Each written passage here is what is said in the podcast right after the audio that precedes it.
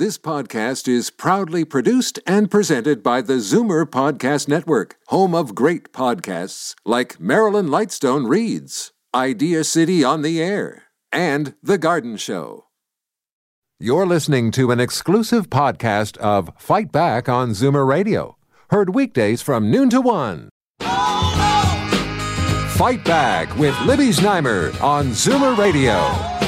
Welcome back. As we began reporting last week, the government issued guidelines for triage and rationing critical care in the event that our ICUs are overrun and there's not enough for all patients who need it.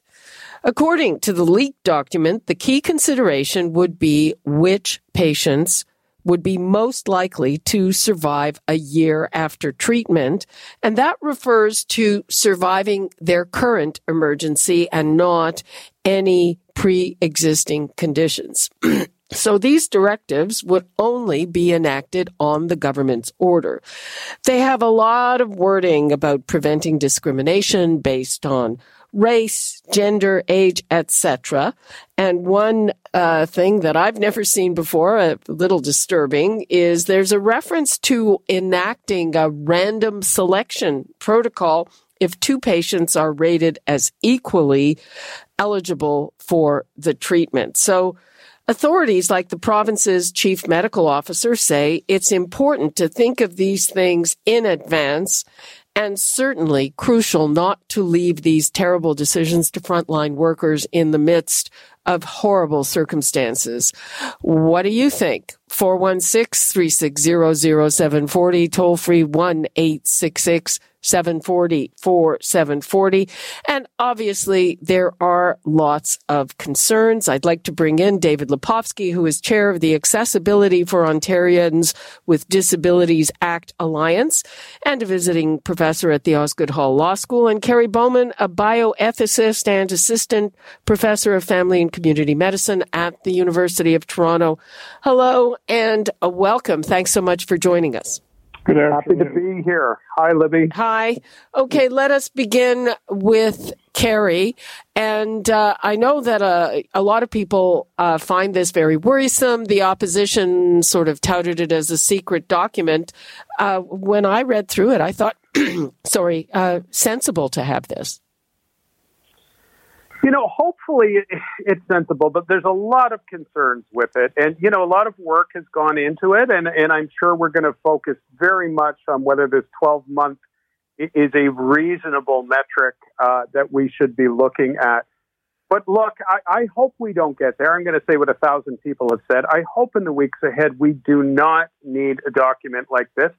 I've got grave concerns about it. I, I, think it might be at this point getting closer to about the best we can do under the circumstances. And you know, remembering I, am a person that's actually spent a lot of my working life. I, you know, I'm, I'm an academic bioethicist now. Um, I did clinical work for a lot of years. I actually worked in ICUs for a long time. So I'm not saying I know it all, but I'm certainly used to critical care and how the culture of critical care plays out.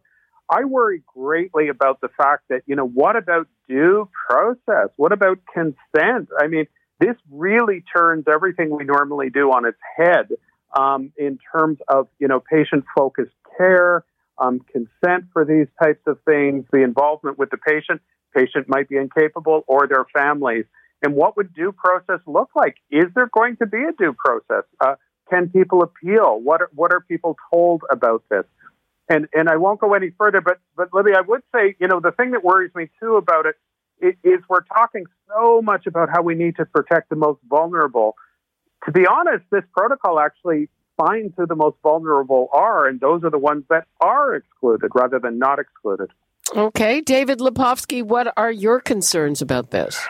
Well, it's nice to talk to you, and Kerry, it's nice to meet you. I share your concerns about due process because, just so your audience knows, we from the disability community have been trying to get the government to come clean on what their plans are for months. And this got leaked to us and we made it public. We're one of those others did too, but we're the ones who posted it online.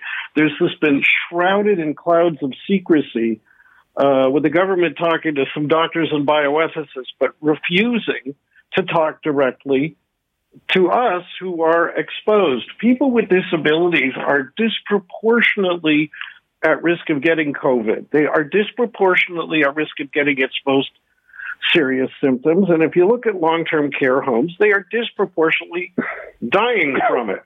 And yet, what we find with this document, when you cut past all the medical jargon, are several ways in which we've shown uh, that it will discriminate against those who are disproportionately exposed to the disease, people with disabilities.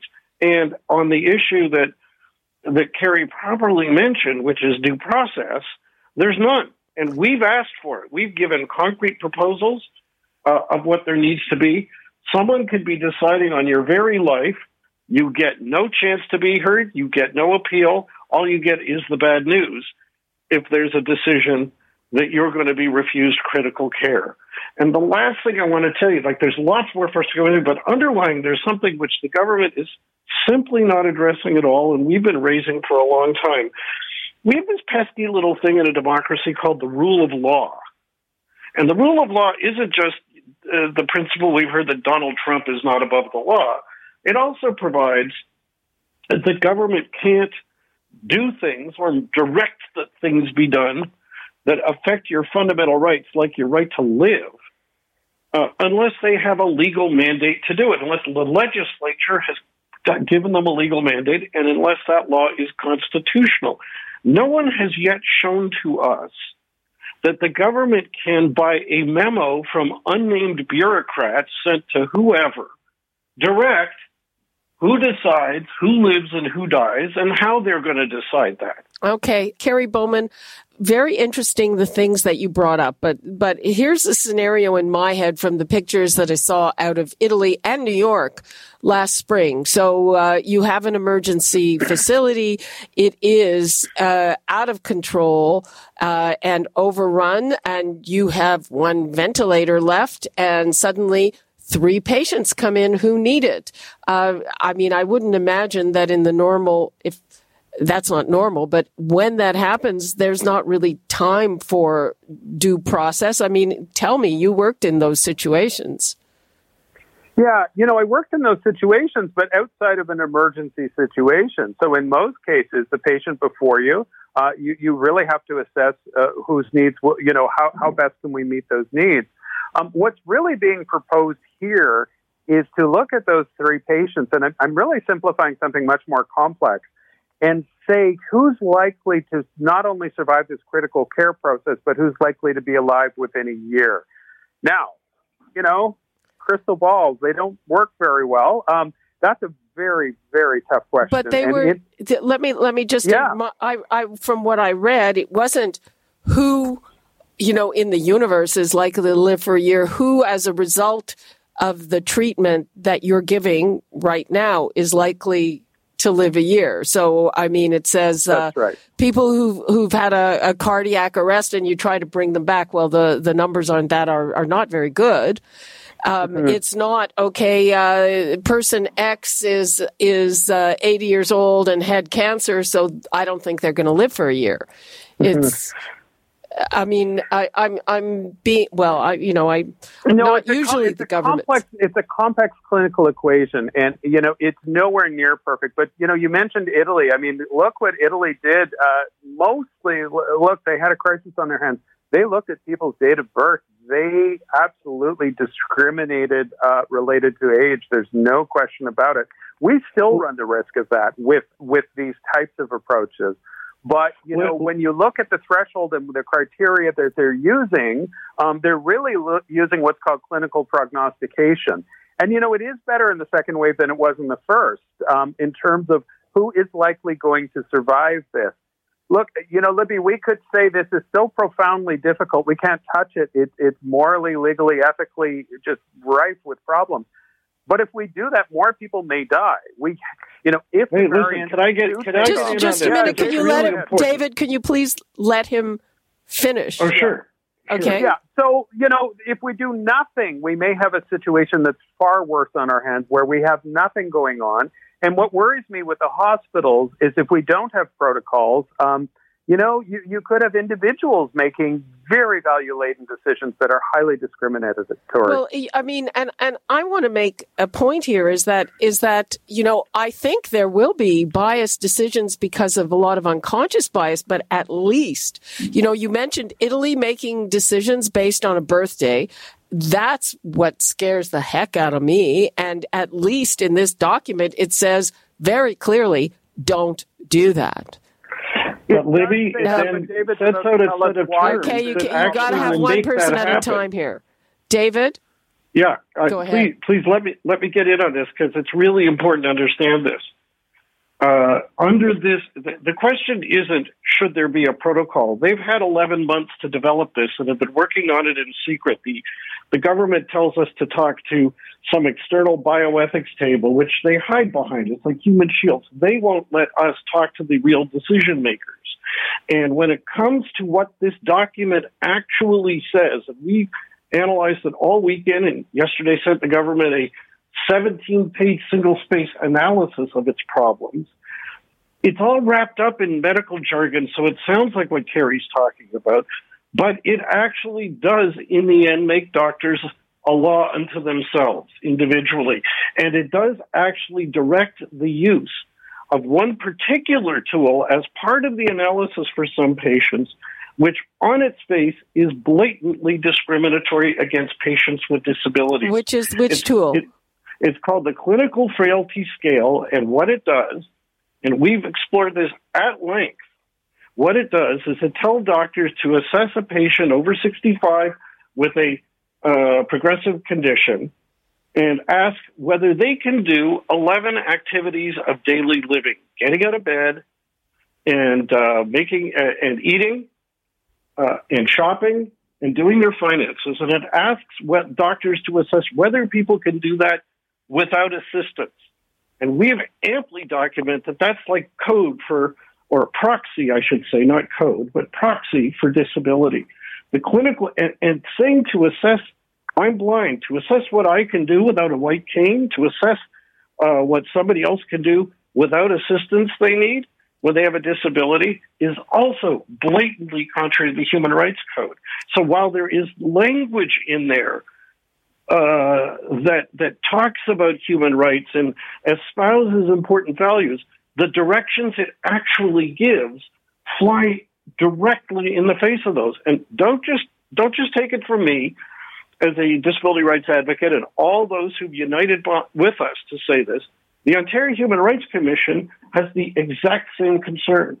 We also, just one more point, have huge concerns with this one year cutoff. We, we, if there's going to be a protocol and if it's going to be measured by time, it should be substantially shorter because the longer it is, and especially when it's out as far as one year, it does ultimately make each doctor a law unto themselves, which I don't think they want to be, and therefore the risk of what Kerry was saying, which is unconscious bias and doctors doing things based on their own personal okay. priorities. Uh, let me give the numbers out again. I really would like to hear from people about whether this worries you, what you think about it, or uh, does it help? I mean, the the other thing that I'm concerned about is that it, when doctors have to make these decisions, I would think it, it's terrible and, and will affect their mental health and their ability to continue working under difficult conditions. So numbers to call 416-360-0740, toll free 1-866-740-4740. And, and Kerry, um, the assessment he talked about, I, that was not anywhere near the top of the document. You mentioned that you didn't think a year was necessarily a good metric. A, a year is tough. A year is very, very tough for a lot of concerns, the ones that David has expressed. Um, but, you know, it's also a very hard thing to calibrate. My understanding with the clinical frailty scale is it will, it will only be looked at in terms of clinical frailty in relation to acute illness, not in terms of long standing. Uh, that is what I have been told. Um, but, but Libby, I would also say, you know, one thing that worries me is if we look particularly at the Toronto teaching hospitals, the way they've handled the vaccination rollout, they kind of ignored a lot of these protocols anyway as to phase yeah. one ethics, and they gave them to all kinds of peripheral stuff. Now, look, that's not every hospital, by the way, but they did. And I fear, even with this, that they may say, well, that's interesting, but you know, we're in a crisis. And because they, they're, the Toronto hospitals were mostly unapologetic about that. They just, yeah, you haven't been in the hospital in eight months. We got to use them up. And I get, I get it that they got to use them up. But anyway, I don't mean to change topics here, but, but you know, that, they really that's by the way why you need due process. That's exactly why you and I agree we need due process and living. Yeah. Except, uh, yeah, you were except, worried that there isn't time for due process. We design proposals which the government won't talk to us about, that are time sensitive because of the emergency nature of this. So you can do it. Mm-hmm. Uh, okay. Yeah. Again, uh, uh, we do, um, Kerry. Um, but do you? So do you? Can you think of a better metric for a directive like that? Look, I, you know, I'm PhD, not MD, so I'm going to say this with some caution. I'd like to see a shorter time frame, but I think that's problematic from a clinical standpoint. Um, David might have opinions on this. David?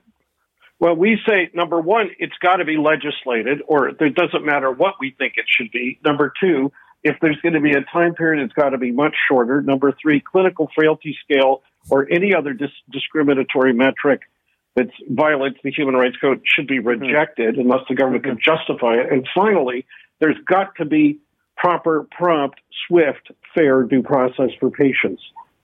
Which uh, I've heard nothing about. Um, also, I must say, I, I've been struggling to get the document for a long time, and I teach bioethics. I still do clinical consults, and I haven't been able to get my hands on it. Um, Go to aodaalliance.org slash healthcare, and we posted yeah. it yesterday morning. AODAalliance.org okay, yes, slash healthcare. It's it's it's ev- it's everywhere now. Oh no, I know it's content. I know it's content, but actual the physical document, it's tough. Look, I'm I'm going to say this, and uh, this is the reason I'm not at any of these bioethics tables is I don't want to be. I want to stay independent on this because I don't want to get caught up in you know, a lot of these systemic factors that, that may contribute to these problems. Yeah, and, and to be fair to uh, the people on those tables, they they're not bureaucrats. They're they're people no. who practice in these areas. How they come to a consensus, I don't know and can't imagine. And this is obviously a, a you know a note to the audience. It's obviously a very difficult topic because I've had at least five people, uh, you know, showing up that want to talk, and then then they change their minds.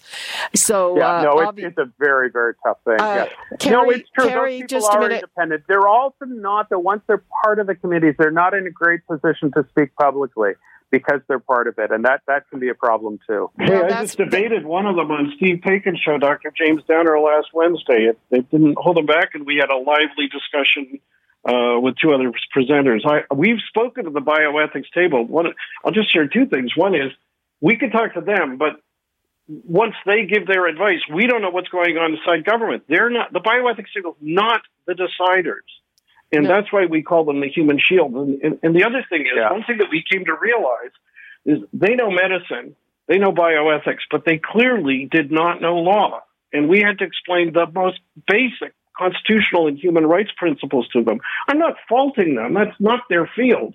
But you, you can't just treat those as kind of a nice little uh, ornament on the side. They are the bedrock that everything must comply with.